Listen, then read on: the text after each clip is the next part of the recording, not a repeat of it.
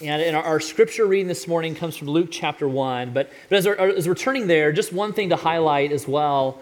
Um, one of the joys about Christ community is the, the investment in, in next generational leaders. And one of the ways we do that is through our residency program, which you may be familiar with. We, we bring on staff, uh, a pastor from Trinity Evangelical Divinity School, and we, we have them for two years. It's not an internship, so if you use that word, just strike it from your vocabulary. But, but we do love and, and appreciate uh, the joy of having Jonathan Neef as our pastoral resident uh, here at the Olathe campus. If you have not met Jonathan, your, your life is sad and dark, and you need to, you need to meet him. He's a, he's a wonderful guy. I really do encourage you to, to meet Jonathan, say hi to him, and, and he uh, will be bringing God's word to us this morning. And so, so hear the word of the Lord from, from Luke chapter 1, starting in verse 46. It is Mary's song of praise, also known as the Magnificat. And Mary said, My soul magnifies the Lord, and my spirit rejoices in God my Savior, for he has looked on the humble estate of his servant. For behold, from now on, all generations will call me blessed. For he who is mighty has done great things for me, and holy is his name. And his mercy is for those who fear him from generation to generation. He has shown strength with his arm, he has scattered the proud in the thoughts of their hearts. He has brought down the mighty from their thrones, and he has exalted those of humble estate. He has filled the hungry with good things, and the rich he has sent away empty. He has helped his servant Israel in remembrance of his mercy, as he spoke to our fathers, to Abraham, and to his offspring forever. This is the word of the Lord. You may be seated.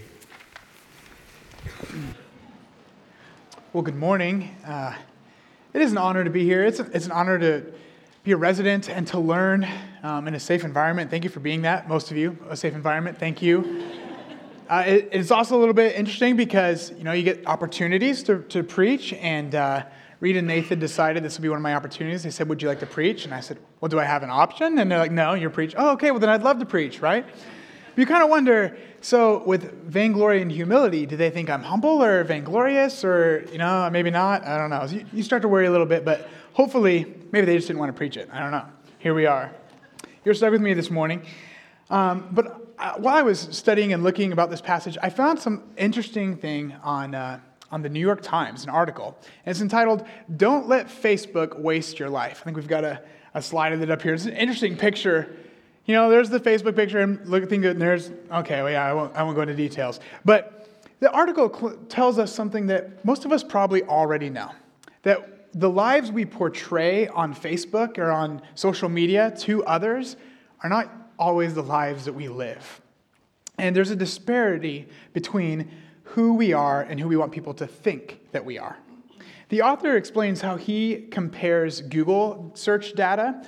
So, what you, what you type in when you're alone, you don't think anyone else is going to know what you're typing, and versus what we post, where everyone's going to see it and what everyone will know about. And he finds there is a very stark contrast. So, let's, let's give a few examples of this. Um, first of all, The Atlantic. It's it's a thoughtful journalistic magazine, maybe not very well known. Or you also have the National Enquirer, a sensational tabloid which sells three times as many copies per year as the Atlantic. Yet if you look at Facebook, the Atlantic is 45 times more likely to be posted, retweeted, liked, given a thumbs up than the National Enquirer. Why? Because we want to portray a certain image to those around us about what we read, right? Or maybe another one uh, music that we listen to. So, according to Google searches, men and women, and, and, according to Spotify, men and women appreciate the same types of music artists. Um, Katy Perry happens to be number, number 10, most listened to on Spotify. Yet, if you look on Facebook, on men, they're not going to list what might be perceived as more feminine artists. They tend to list more masculine artists like Kanye West or Kendrick Lamar, or Bob Marley. And I mean, let's be honest. If you look at my Facebook and you see that I like Taylor Swift and Celine Dion, you're not going to listen to me preach, right? So, yeah. But uh, the author of the article says that our misery, the reason he says Facebook makes us miserable, our misery is due to the glaring difference between what we feel we have to portray and being on versus who we really are. And uh, he says, alone with a screen and anonymous, people tell Google things they don't reveal to social media. They even tell Google things they don't think anybody else will see. Google offers a digital truth serum. The words we type are the more are the most honest and are the pictures more honest than the pictures we present on Facebook or Instagram or other social media. He says the lives we live in, and we present to the world are different than the lives we live on our own. So, maybe one final example on if you check social media, top five things that women say about their husbands, right? This should be good. My, my husband is the best, my best friend, amazing, the greatest. So cute. Okay, we did all right, husbands. Well done. But on Google, some of the top ones include My husband is a jerk. My husband is annoying. My husband is mean. I'm not sure what that's saying about us husbands, but okay. Um, the author compiled this data into a book called Everybody Lies, and he offered this little self help mantra that says, Don't compare insides to other people's outsides, except he modifies it and says, Don't compare your Google searches with other people's Facebook posts, right? So this misery comes from us feeling like we need to be like what we see on social media, but having a different life. And this obviously goes back to what Nathan has shared with us um, previously about envy and comparison and how that is a horrible vice. But this also begs the question that maybe we can be asking of why the disparity between the Google searches and the social media posts? And in her best selling book, Reclaiming Conversation The Power of Talk in a Digital Age, Sherry Turkle offers an explanation or shares a concern. She says, Social media, instead of promoting the value of authenticity, it encourages performance. Instead of teaching the reward of vulnerability, it suggests that you put your best face, put on your best face. And instead of learning how to listen, you learn what goes into an effective broadcast. So, why do we strive so desperately to present ourselves so well on social media? Why do we all feel the need to perform constantly? Why do we want the approval and the applause of others? Um, both of these authors are pointing to something that, again, I think we all know, but that as human beings, we desperately want to be noticed we want to be loved. We want to be approved of. We want to be valued, right? And maybe you're sitting there thinking, well, I don't really necessarily see that. Maybe it's easiest to see in children, right? I mean, I think I might have been this kid, but how many of you have seen those kids that are just screaming and clamoring for attention? Hey, dad, look at me, look at this. Hey, look, watch, why do that? Hey, hey, hey, dad, right? They're just, they're clamoring for that attention. They want it so desperately.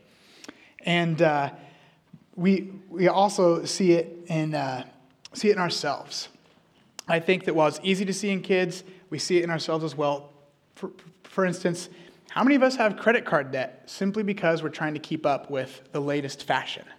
Uh, the quote from, there's a quote from the movie Fight Club which says, We buy things we don't need with money we don't have to impress people we don't like. Right? It's kind of true.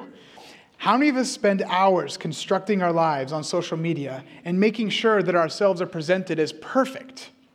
Or how many of us are driven at school to perform and achieve good grades? Or driven at work so that, we, so that our boss approves of us? I mean, honestly, I just got through seminary.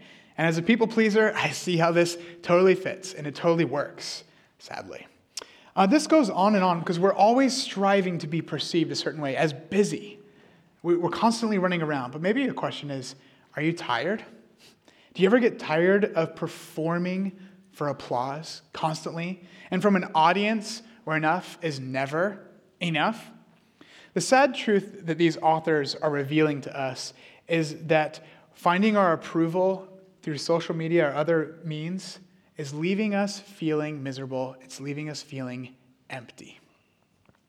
So, this raises one final question I'd like for us to ask this morning Whose applause are we seeking? Whose applause are we seeking? I'm going to suggest that this morning's vice of vainglory will help us discover the answer. Uh, let's pray. Father, we thank you for the chance to learn about ourselves, or we thank you for your word, which doesn't leave us where we are, but which continues to pull out and show us vices in our life and reveal to us virtue. Lord, I pray that we would have soft hearts, that we would be humble, and that we would learn. Lord, I pray that this, these would be your words and not my own. So in Jesus' name we pray, amen. Well, again, if you've been with us the past few weeks, you know we're in the middle of a sermon series and that we're studying vices and virtues. Uh, it's kind of like spending time looking at WebMD for the soul. We start to notice that the more you learn about these vices and virtues, the more you, you realize the symptoms you have in your own soul. So, vices are these disordered loves, which lead to destruction and alienation. Virtues are intentional habits that build Christ like character. Maybe you could ask so, are we more concerned with looking good or with actually being good? Do you want to become the right person or do you want to project the right image? Or whose applause are you living for? So, in order to answer the question of whose applause you're living for, we're going to look at three things the vice of vainglory, the virtue of humility, and the spiritual discipline of secrecy. Let's start with the vice of vainglory, living for applause. If you have your Bibles, would you turn to Acts chapter 5, starting in verse 1? Acts chapter 5, starting in verse 1. We're going to look at a passage, and this is early on in the church, and there's a lot of poor and needy people. And so people are selling their property, bringing the proceeds of selling the property, and bringing it to the church. And that's where we're going to pick up reading. Acts 5, starting in verse 1. But a man named Ananias, with his wife Sapphira, sold a piece of property. And with his wife's knowledge, he kept back for himself some of the proceeds and brought only part of it and laid it at the apostles' feet. But Peter said, Ananias, why has Satan filled your heart to lie to the Holy Spirit and keep back for yourself part of the proceeds of the land? While it remained unsold, did it not remain your own? And after it was sold, was it not at your disposal? Why is it then that you have contrived this deed in your heart? You have not lied to man, but to God. And when Ananias heard these words, he fell down and breathed his last. And great fear came upon all who heard it. The young men rose, wrapped him up, and carried him out to be buried. Again, in this story, we have people selling their possessions and giving to the poor. And this is a good thing, right? The poor are being helped, people are being having their needs met through generosity. These are things that are being performed for some applause. And God is receiving much of that applause because his church is doing what the church is supposed to do. But Ananias and Sapphira notice the applause going on, and they decide they want all of the applause without all of the generosity. They're living for the applause of the people around them. They are living in the vice that we're calling vain glory. And it literally kills them. I mean, talk about a deadly, deadly vice, right? So, in simple terms, what is vainglory? Vainglory is the desperate desire to look good to others.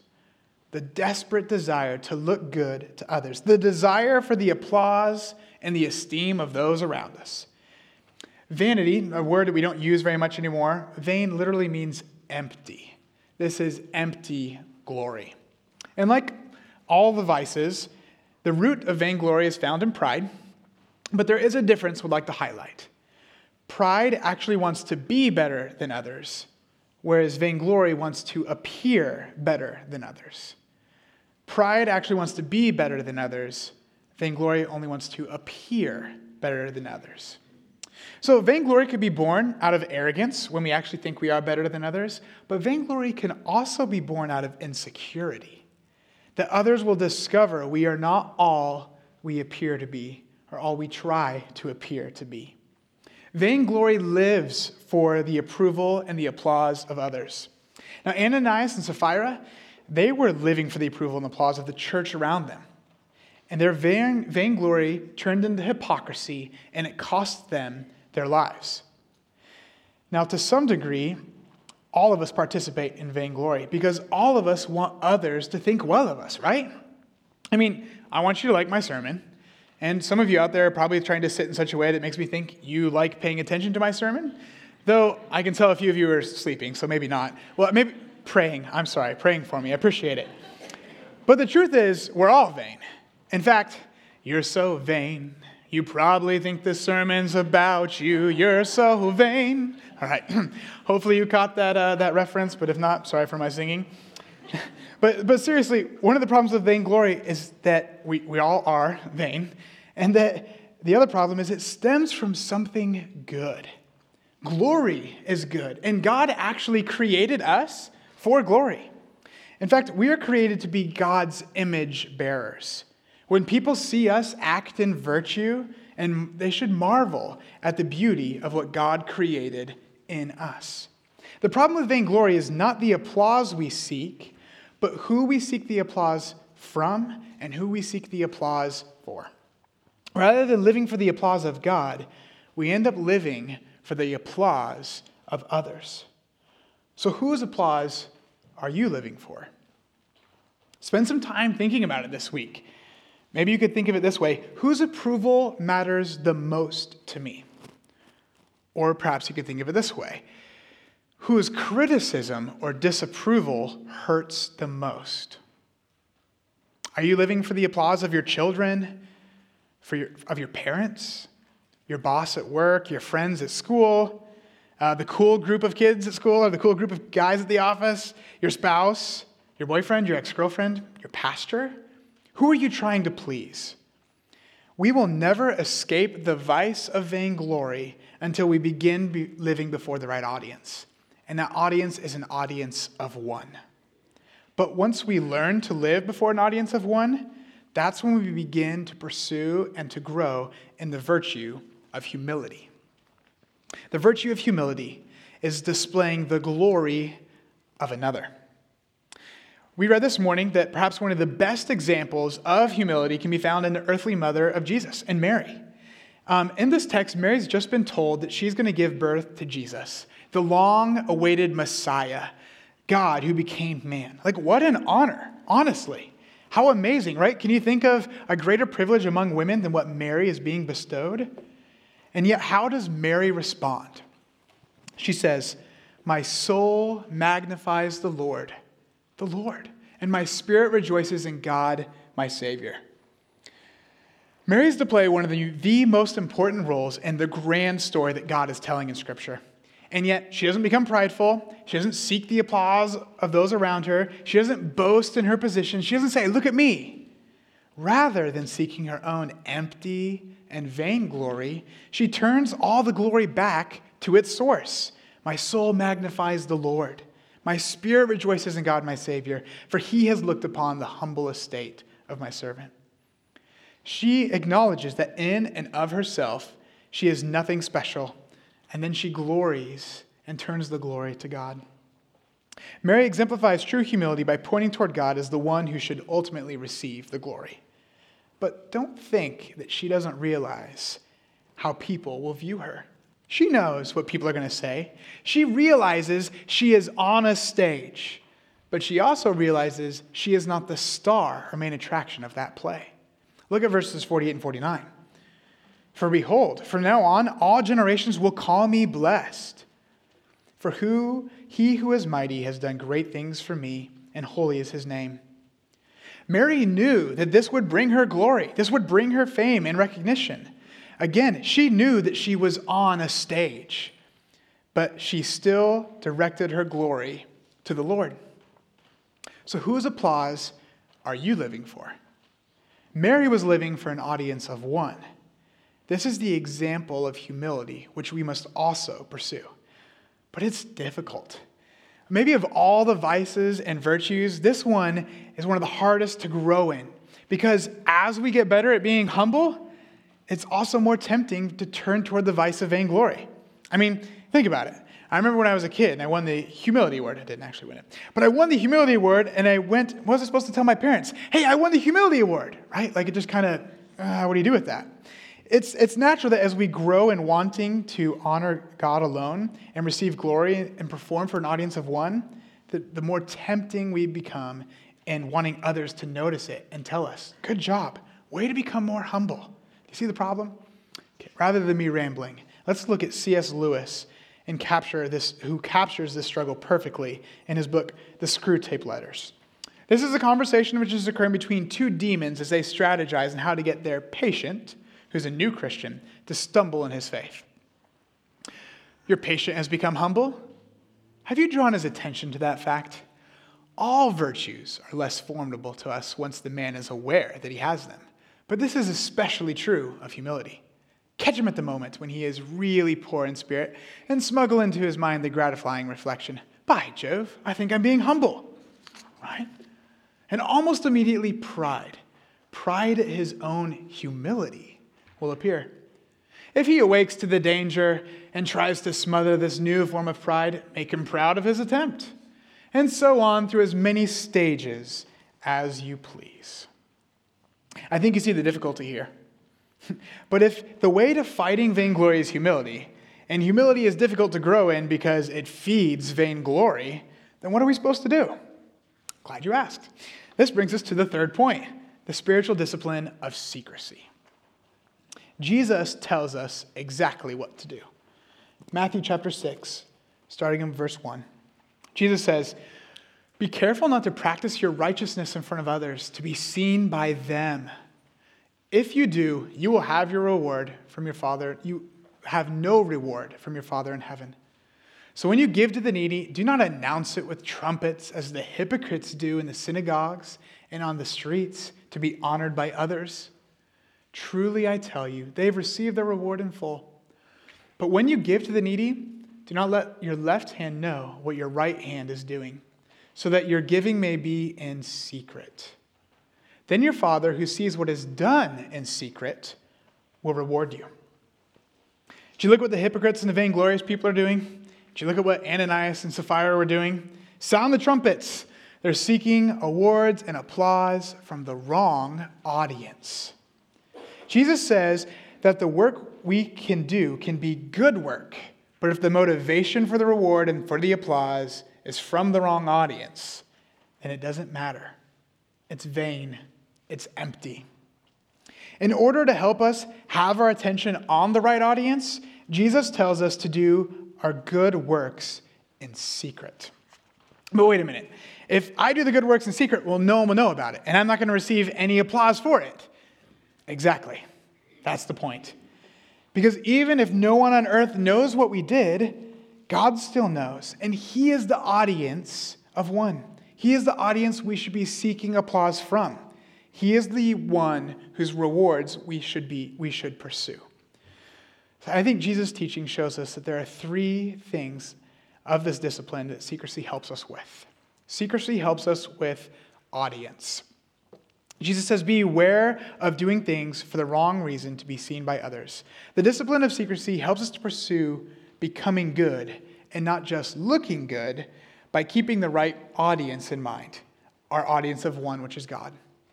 When we are engaged in the discipline of secrecy, we remove the temptation to, to perform for an audience of many, from the crowd's approval and from the opinion of others. It's gone. In secrecy, there are no other human beings to notice what you're doing or to applaud us. Stop and think if this would change your life. If you lived your life to perform for an audience of God and not for those around you, would it change the ways you behave? Would you live any differently? Second, applause. Jesus gives the example of charitable giving, but done in such a way that it draws attention to the giver so that they should be praised by others. Right? That's the vice of vainglory that often attaches itself to things like generosity because it wants to be seen. The discipline of secrecy helps keep us from basking in applause or approval from others because our attention is focused on the applause of God. Third, award. Jesus says the vice of vainglory brings us reward, but vainglory's reward is short lived and it's fleeting. It's empty, it's vain. On the other hand, the spiritual discipline of secrecy brings reward that comes from God Himself, a reward that is long lasting, immeasurable, and it has joy and real satisfaction. It's not that seeking rewards is intrinsically bad. What is perilous to our souls and to others around us is when we seek rewards with the wrong motive or in the wrong way. That is how the spiritual discipline of secrecy confronts the vice of vainglory that entices us. It helps us to seek the, the right audience, the right approval, and the right awards. And here's the beautiful thing when we pause, when we slow down for a moment God already loves you. God has already seen you the way you are, not being able to perform, and He looks at you and says, I love you. We don't have to perform to earn His love. His grace is sufficient for us. In her book, Glittering Vices, the one we keep talking about during this sermon series, Rebecca DeYoung writes this Vainglory is a cheap substitute for true fulfillment of the human desire to be profoundly known by another person, to be known by name for who one truly is, and to be loved just that way. God promises to fulfill the des- deep desire to be known, to be acknowledged, and to be accepted with unconditional love. Before we make any effort to bolster approval ratings for ourselves, God has already freely given us what we need. So, with this in mind, this, this new idea of practicing humility through secrecy, I would love to give us two tangible ways of how we might be able to practice secrecy. The first comes with silence. The discipline of silence is exactly what it sounds like abstaining from talking. It may mean taking a silent retreat and not talking to anyone. Now, some of you can't wait for your, or you're hoping that your spouse or someone in your community group is listening to this, uh, right? They want you want them to practice it. But, but seriously, the discipline of silence could also look like choosing to not talk about yourself. Don't try to earn someone's approval or applause when you're in a conversation with them. Rather than giving them a story where you have something that's bigger and better or where you've done something great, ask them questions. Ask how about them. Don't seek the opportunity for yourself just listen. Or maybe your silence looks like taking a break from social media. What would it look like for you to make no posts on social media for a day? Or for a week? Or for a month? I know what you're thinking. But wait a minute, my friends would be angry at me and people wouldn't know what's going on in my life. And exactly, that's the point. Would you be willing to give this a try? Because silence frees us from this broadcast mentality that I have to perform and I have to put myself out there and people have to think I'm amazing, right? Sol- the second way that we can do this after silence is solitude. Solitude works because it deprives us of the audience that we're trying to gain. When we're alone, by ourselves, not posting, not tweeting, not talking, not performing, we deprive ourselves of the audience that vainglory must have in order to survive. Rebecca DeYoung observes Without an audience, you don't have to work at getting attention from anyone. No performance is needed, no one is watching, so you can just be yourself. If all you have become is a performer, an actor anticipating, reacting to what your audience demands, the emptiness of the self will quickly be exposed in solitude. Maybe this week, instead of joining the rat race of trying to prove yourself and receive applause from all these different audiences, maybe you can embrace slowing down and humility. You could practice this through, the, through secrecy, and maybe silence and solitude can help. I challenge you to pick one of these things this week and to try it for a day. See how it goes. Maybe it seems daunting right now, but I promise you that giving up a life of self glorification and vainglory is really to take up a life of freedom. And this freedom is found only because of what Christ has done for us. Jesus was full of glory, and no vanity was a part of it. And yet he came down from heaven, he came to earth, he lived a life, he died for our sins, he died for our brokenness, he died for our vanity, and he rose again from, our sin, from, the, from the dead to conquer sin, to conquer death, to conquer these vices that we're working on. Jesus is the one who loves us, who sees us as we are, who looks and sees your brokenness, who sees you as you are right now and says, I love you. I love you despite the performance. I challenge you this week to look for your applause from an audience of one. Let's see if we can do that together. Let's pray.